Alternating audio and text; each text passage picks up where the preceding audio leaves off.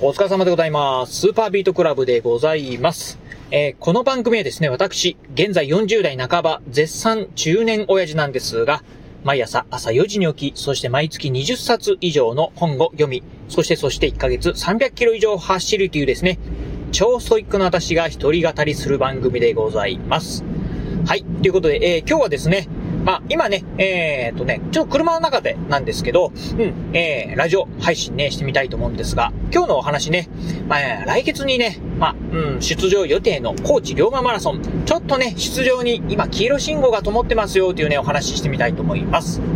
えーまずね、まあ、高知龍馬マラソン、まあ、なんぞやっていうお話なんですけど、うん、高知龍馬マラソンっていうのはもう名前の通りですね、あの、四国はね、高知県で、えー2023年2月19日にね、開催されます、マラソン大会でございます。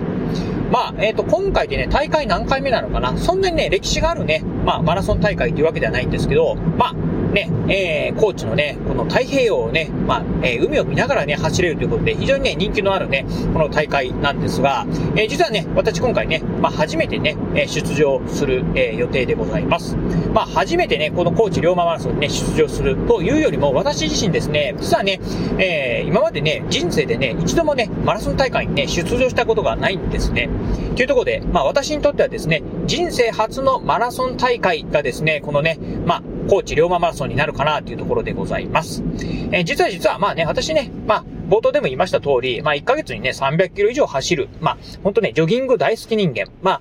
いわゆるね、ジョギングバカなんですけど、実はね、まあ、さっきも言いました通り、マラソン大会っていうのはね、一度もね、出たことないんですよね。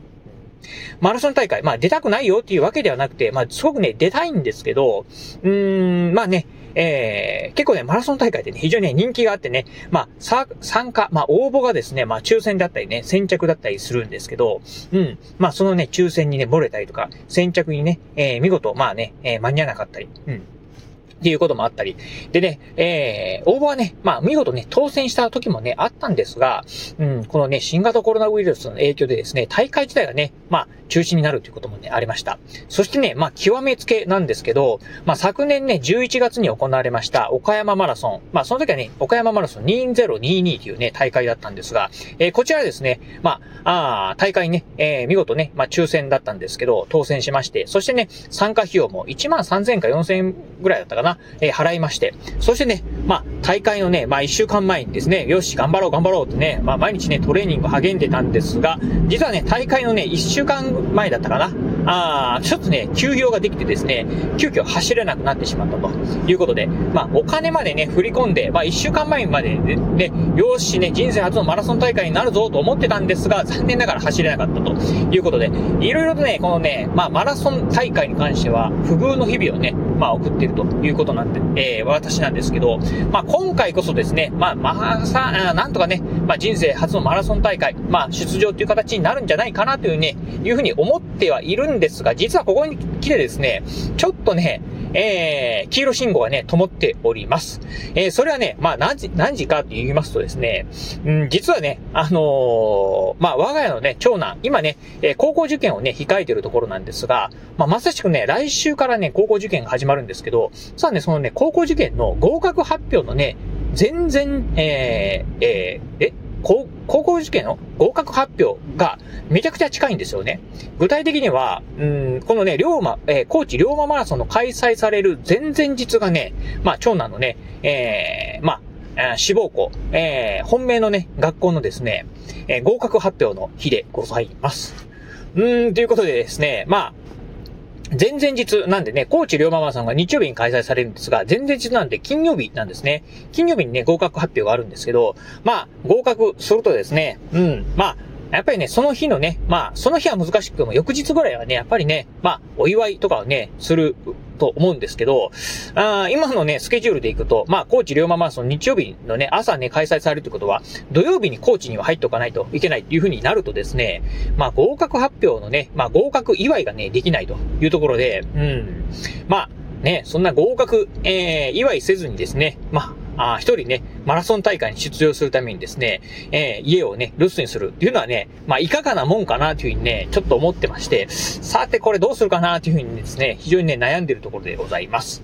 うーん。でね、まあ、あの、やっぱりね、本命の学校、これがね、まあ、例えばね、滑り止めとかのね、合格発表であれば、まあ、あ特にね、まあ、よく頑張ったなと。じゃあ、まあ、本命ね、えー、また結果待とうよっていう風なね、感じになるかなと思うんですけど、まあ、いかんせんね、本命の学校なんでね、うん、ちょっとね、どうなのかなと。うん。でね、まあ、あのー、当然ながらね、まやっぱりね、まあ本人もそうですし、まあ我々ね、両親としてもですね、本命の学校はね、受かってもらいたいというのはありますんで、うん。で、まあ、うん、しかもね、やっぱり本、本命なんですけど、めちゃくちゃね、あのー、どうでしょう。えっ、ー、と、全く届かないというわけではなくてですね、まあある程度ね、まあ合格できんじゃないかなっていうね、レベルの学校なんでね、まあ、ちょっとね、その辺がね、非常にね、悩ましいところでございます。まあ、とは言いながらですね、まあね、この高知龍馬マラソンもすでにね、まあ、あのー、出場費用はね、払っておりますし、あとね、まあ、私ね、えー、岡山県の倉敷市に住んでおります。まあ、高知まで行くとなるとですね、まあ、遠征するためには、まあ、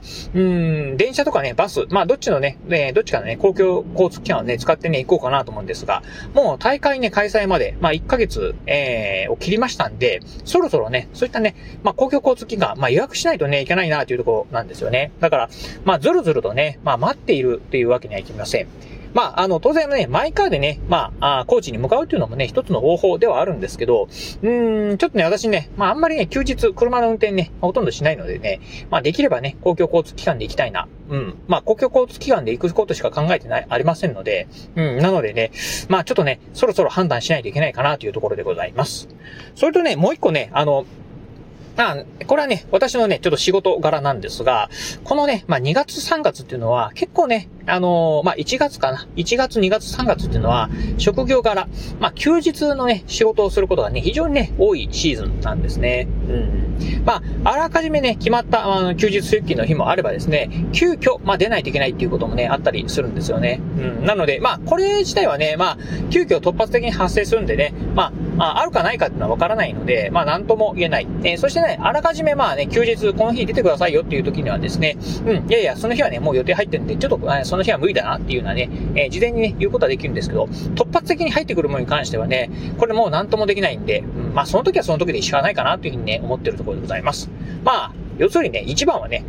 えー、長男のね、合格発表がね、これがですね、まあ、高知龍馬マラソンのね、大会開催の前々日ということもあって、まあ、これね、えー、親としてはね、合格してもらいたいということなんですけど、合格するとですね、当然ながら合格、まあ、祝いをしないといけないっていうところで、まあ、あまあ、合格祝い、まあ、大体ね、まあ、翌日と考えるとね、うん、それは高知龍馬マラソンの前日になるというところで考えると、ちょっとどうするかなというところでございます。っていう感じだったんですが、えー、実はですね、まあ、あのー、まあ、そんなこんな、ちょっとね、まあ、どうしようかなというふうにね、考えたところ、えー、まあ、ある方法でですね、まあ、あことは悪いんですけど、まあ、えー、家庭内でですね、手打ちをしました。えー、それは何かというとですね、まあ、あ子供にですね、うん、まあ、えー、お父さん、ちょっとね、えー、本命のね、学校のですね、合格発表のね、えー、日はね、合格発表の日はね、えー、家にいるけど、えー、翌日はね、もうね、いないんだと。あただね、まあ合格、えー、祝いがね、翌日にできない、えー、分ね、その分ね、え、パソコンをね、購入してあげると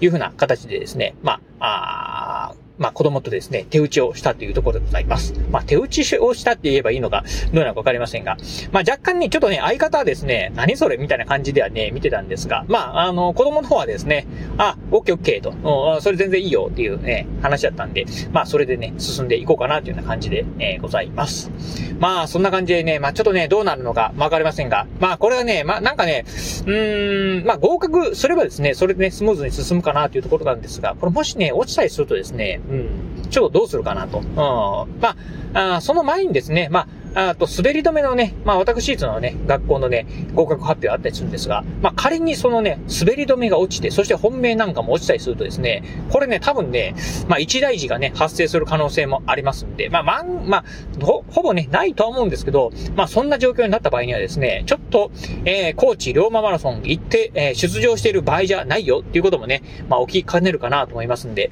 うーん、まあ、ね、前回の岡山マラソン同様にですね、また今回もね、出場できないということがね、発生するかもしれないな、というふうにね、まあ、ちょっとね、まあ、不安な部分もあるところでございます。ということで、まあね、2回連続ですね、大会出場できないというふうになってくると、まあ、前回の確か岡山マラソンはね、1万4000円くらい払って、で、確か高知龍馬マラソン1万5000円くらい払ってるっていうような感じなるんで、まあ、合計ね、まあ、3万円近いね、費用ですね、まあ、あもし、高知龍馬マラソンも出場しないという風になってくると、まあ、ドブに捨てちゃうことになりますんで、まあ、なんかね、まあ、もったいないことになっちゃうなと思うんでね、ぜひね、出たいなというところではあるんですけど、うん。そしてね、まあ、あやっぱりね、まあ、ジョギングバカとしてはですね、一つのね、目標として、まあ、フルマラソン大会ね、えー、完走したいなと。そしてね、まあ、あわよくばですね、まあ、マラソンランナーにとってはですね、一つのね、えー、まあ、関門であります。えー、フルマラソンをですね、4時間切って完走する、サブ4というのもね、達成したいなというところもですね、思ってますんで、